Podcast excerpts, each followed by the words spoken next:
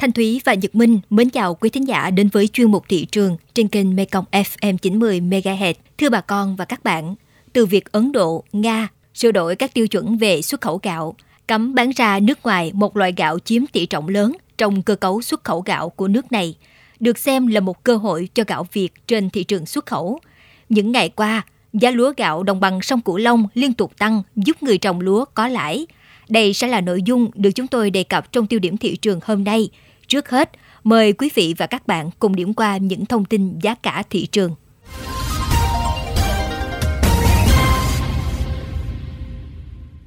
Gần đây, nhiều địa phương vùng đồng bằng sông Cửu Long bước vào thu hoạch nấm mối và đang được bán với giá từ 900.000 đến 1 triệu 300.000 đồng một ký tùy nơi. So với mọi năm, giá nấm mối năm nay thấp hơn nhưng giá vẫn ở mức cao. Trong khi nhiều loại trái cây đang có xu hướng giảm và ở mức thấp do bước vào mùa thu hoạch rộ, thì sầu riêng và măng cục đã tăng do sắp hết mùa. Giá sầu riêng ri sáo đang ở mức 45.000 đến 50.000 đồng một ký, còn măng cục đang có giá 20.000 đồng đến 26.000 đồng một ký, bán tại vườn. Do nguồn cung giảm nên giá khoai lang tại huyện Châu Thành, tỉnh Đồng Tháp đang tăng hơn so với cùng kỳ năm trước. Khoai lang tím Nhật được thương lái thu mua với giá từ 600.000 đồng đến 650.000 đồng một tạ. Khoai sữa, khoai trắng có giá từ 280.000 đồng đến 300.000 đồng một tạ.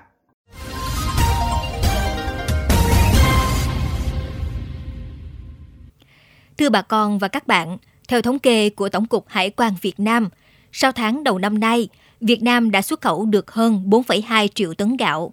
Mức giá gạo xuất khẩu bình quân trong 6 tháng qua đạt 539 đô la Mỹ trên tấn, tăng hơn 10% so với cùng kỳ năm ngoái và chạm mức cao nhất 10 năm qua.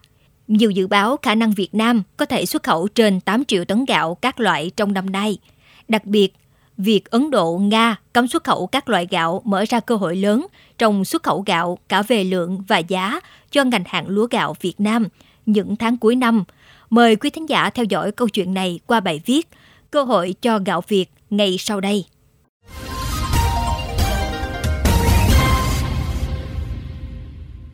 Ấn Độ hiện chiếm tới 40% tổng lượng gạo xuất khẩu toàn cầu. Việc quốc gia này ban hành lệnh cấm xuất khẩu hầu hết các loại gạo đã đẩy giá gạo trên thế giới tăng đáng kể. Giá gạo Việt Nam đang tiếp tục duy trì đà tăng trong bối cảnh nhu cầu đối với gạo Việt ở mức cao. Nhiều quốc gia trên thế giới đang tích cực thu mua gạo nhằm đảm bảo an ninh lương thực, khi hiện tượng El Nino được dự báo sẽ tác động tiêu cực đến hoạt động canh tác nông nghiệp trên toàn cầu. Hiệp hội Lương thực Việt Nam cho biết các đối tác nhập khẩu chủ động tìm đến các doanh nghiệp Việt hỏi mua gạo. Họ tự trả giá cao hơn từ 10 đến 20 đô la Mỹ một tấn so với thời điểm trước khi Ấn Độ cấm xuất khẩu mặt hàng này. Việc giá gạo tăng trước mắt giúp người trồng lúa có thêm thu nhập, thêm động lực để nâng cao năng suất và chất lượng. Tại Hậu Giang, đến thời điểm này, nông dân trong tỉnh đã thu hoạch được hơn 60.000 hecta, trong tổng số 75.500 hecta lúa hè thu đã xuống giống. Nhờ canh tác lúa theo hướng thân thiện môi trường, áp dụng các quy trình canh tác mới mà hơn 110 thành viên của Hợp tác xã Gạo Sạch Tân Long, huyện Vị Thủy, tỉnh Hậu Giang đã có vụ mùa thắng lợi. Ông Nguyễn Văn Thích, Phó Giám đốc Hợp tác xã Gạo Sạch Tân Long cho biết. Cái giá lúa hiện giờ thì nông dân rất là phấn khởi vì cái giá năm nay nó dao động thì khoảng 6 ngàn tư, 6 ngàn rưỡi. Nông dân năm nay là được mùa và cũng được giá. Bà con rất là mừng. Còn với các thành viên trong Hợp tác xã Nông nghiệp và Dịch vụ Tân Tiến ở xã Vị Tân, thành phố Vị Thanh, việc giá lúa tăng cao đã giúp bà con phấn khởi. Tuy nhiên, lượng lúa dự trữ hiện không còn nhiều. Ông Bùi Văn Vô, Giám đốc Hợp tác xã Nông nghiệp và Dịch vụ Tân Tiến cho hay.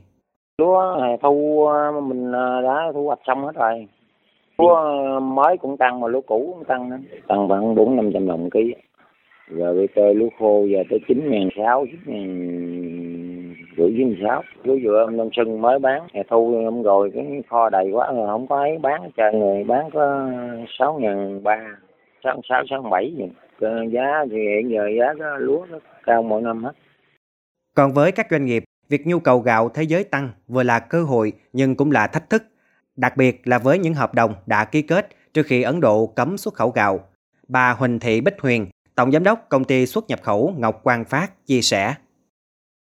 Thiếu hàng trầm trọng, tại vì à, lúa Việt Nam mình mùa này mưa bão nhiều nó bị ngập chìm trong nước nhiều quá cho nên là lấy cái lượng được có 50% thôi. Bây giờ mưa bão liên khúc gì nè.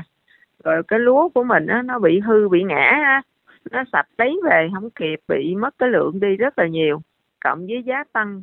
Nếu như mình không cho thêm giá thì người ta sẽ bán ra ngoài mời cái giá xuất khẩu mình đã ký rồi. Bà con nông dân á, thì bẻ kèo có nhiều người là không giao được miếng nào luôn. Mà cũng có một số là thiên tai là người ta không có lúa để giao. Rồi người ta đình lợi qua đông xuân người ta mới giao cũng theo bà Huyền để đảm bảo nguồn nguyên liệu đầu vào giải pháp được doanh nghiệp đưa ra là tăng giá thu mua lúa cho bà con nông dân mỗi ký từ 700 đến 800 đồng, tương đương từ 1.400 đến 1.600 đồng một ký gạo và rất có khả năng sẽ còn tăng thêm. Theo bà Huyền, rất cần các doanh nghiệp xuất khẩu gạo ngồi lại với nhau để đưa ra mức giá phù hợp cùng nhau vượt qua khó khăn. Còn về lâu dài, bà Huyền đề xuất. Theo như tôi biết là tất cả các doanh nghiệp mà lớn, vừa, nhỏ, nhà máy xây xác giờ cũng không còn gạo trong nhà máy bao nhiêu hết trơn á. Mà lúa mà đồng thì nó bị hư, bị thiên tai nhiều quá. Cho nên là đề xuất với chính phủ là nên kiểm tra kỹ lợi và tạm thời dừng xuất khẩu, chuyển đổi qua vụ ba hoặc là vụ đông xuân. Thì nó mới an toàn cho doanh nghiệp. Theo Cục xuất nhập khẩu Bộ Công Thương, việc Ấn Độ ban hành chính sách hạn chế hoạt động xuất khẩu gạo sẽ tác động đến thị trường thương mại gạo toàn cầu. Cục xuất nhập khẩu đề nghị Hiệp hội Lương thực Việt Nam phối hợp tăng cường đôn đốc các hội viên, nhất là doanh nghiệp lớn, giữ vai trò dẫn dắt, tổ chức thu mua và tiêu thụ lúa gạo hàng hóa, bảo đảm lợi ích cho người trồng lúa theo chính sách hiện hành. Các đơn vị kinh doanh xuất khẩu gạo thường xuyên duy trì mức dự trữ lưu thông tối thiểu theo quy định tại Nghị định số 107, đảm bảo cân đối xuất khẩu và tiêu dùng nội địa, góp phần bình ổn giá lúa gạo tại thị trường trong nước. Cùng với đó, Cục xuất nhập khẩu cũng yêu cầu theo dõi sát tình hình thị trường gạo, chủ động trao đổi, tổng hợp ý kiến của hội viên về khó khăn, vướng mắc phát sinh trong cung ứng, lưu thông gạo trên thị trường trong nước và quốc tế để báo cáo và đề xuất giải pháp phù hợp với các bộ, ngành liên quan.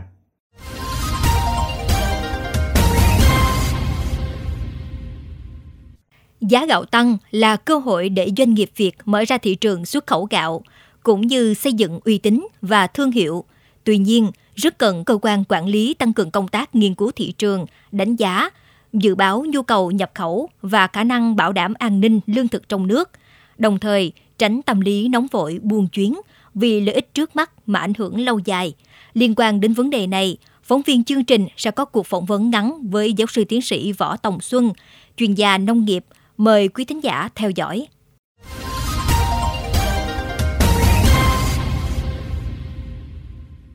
Thưa giáo sư tiến sĩ Võ Tòng Xuân, ông đánh giá như thế nào về thị trường lúa gạo nước ta sau khi Ấn Độ ban hành lệnh cấm xuất khẩu gạo ạ? À? Ở tại Á Châu của mình á, cái anh mà xuất khẩu gạo nhiều nhất là Ấn Độ. Nhưng mà gạo của anh là cái phẩm chất thấp. Còn đối với Việt Nam chúng ta hiện nay đó là cái gạo của mình mà cái phẩm chất thấp đi nữa mình cũng bán giá cao luôn. Bây giờ cái mặt bằng về lưu thông lúa gạo trên thị trường quốc tế thì nó nó đã thay đổi. Ấn Độ đó với cái tình hình thời tiết như thế bị thiệt hại như thế xuất khẩu thả ra là sợ nó không có đủ ờ, lực. Thái Lan cũng sẽ bớt cái, cái lượng gạo của họ để xuất thành ra đây là nó đưa về cái tình hình cũng giống như hồi năm 2008 khi mà thế giới là là bị khủng hoảng về lương thực. Thành ra tôi nghĩ rằng đây là một cái cơ hội để cho cái gạo Việt Nam chúng ta vươn lên với cái giá trị cái phẩm chất cao hơn và đặc biệt là với cái giá nó cao hơn. Thì đây là cũng là một cái cái dịp mà để cho bà con nông dân trồng lúa chúng ta nó có thêm cái đền đáp xứng đáng cái công của họ trong mấy chục năm nay có thể thấy cơ hội mở ra cho hạt gạo Việt Nam là rất lớn.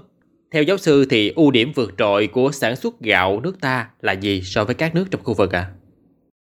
Theo cái, cái quy luật của uh, kinh tế thị trường, cung rất thấp mà cầu thì rất cao, giá của sản phẩm phải tăng lên. Đây là cái dịp mà chúng ta có thể đánh mạnh trong cái thị trường xuất khẩu. Cái kiểu trồng lúa của Việt Nam mình đặc biệt hơn là các nước khác.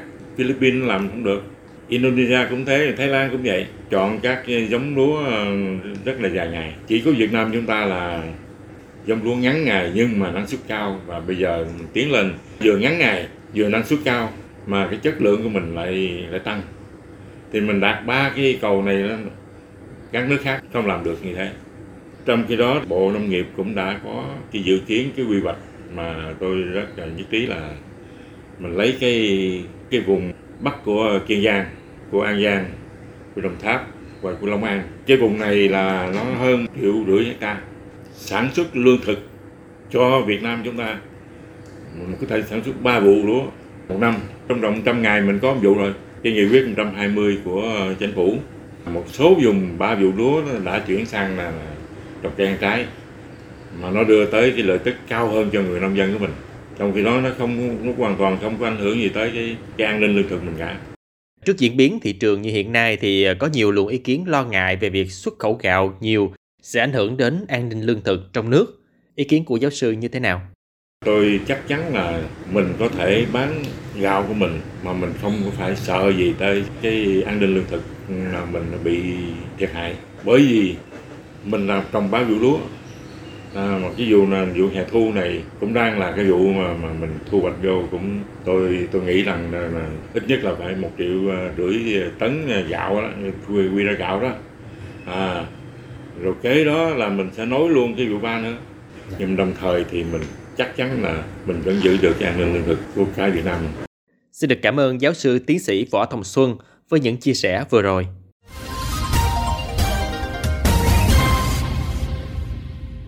Thông tin vừa rồi cũng đã khép lại chuyên mục thị trường hôm nay. Những thông tin nóng hổi cùng những biến động của thị trường sẽ được chúng tôi liên tục cập nhật trong các bản tin tiếp theo. Xin mời quý vị và các bạn cùng lắng nghe kênh podcast chuyên biệt đầu tiên về đời sống của người dân vùng đất phương Nam, chuyện Mê Công, trên nền tảng thiết bị di động bằng cách truy cập vào các ứng dụng Spotify, Apple Podcast trên hệ điều hành iOS, Google Podcast trên hệ điều hành Android, sau đó gõ từ khóa chuyện Mê Công. Còn bây giờ, Thanh Thúy và Nhật Minh cảm ơn bà con và các bạn đã quan tâm theo dõi. Xin chào và hẹn gặp lại.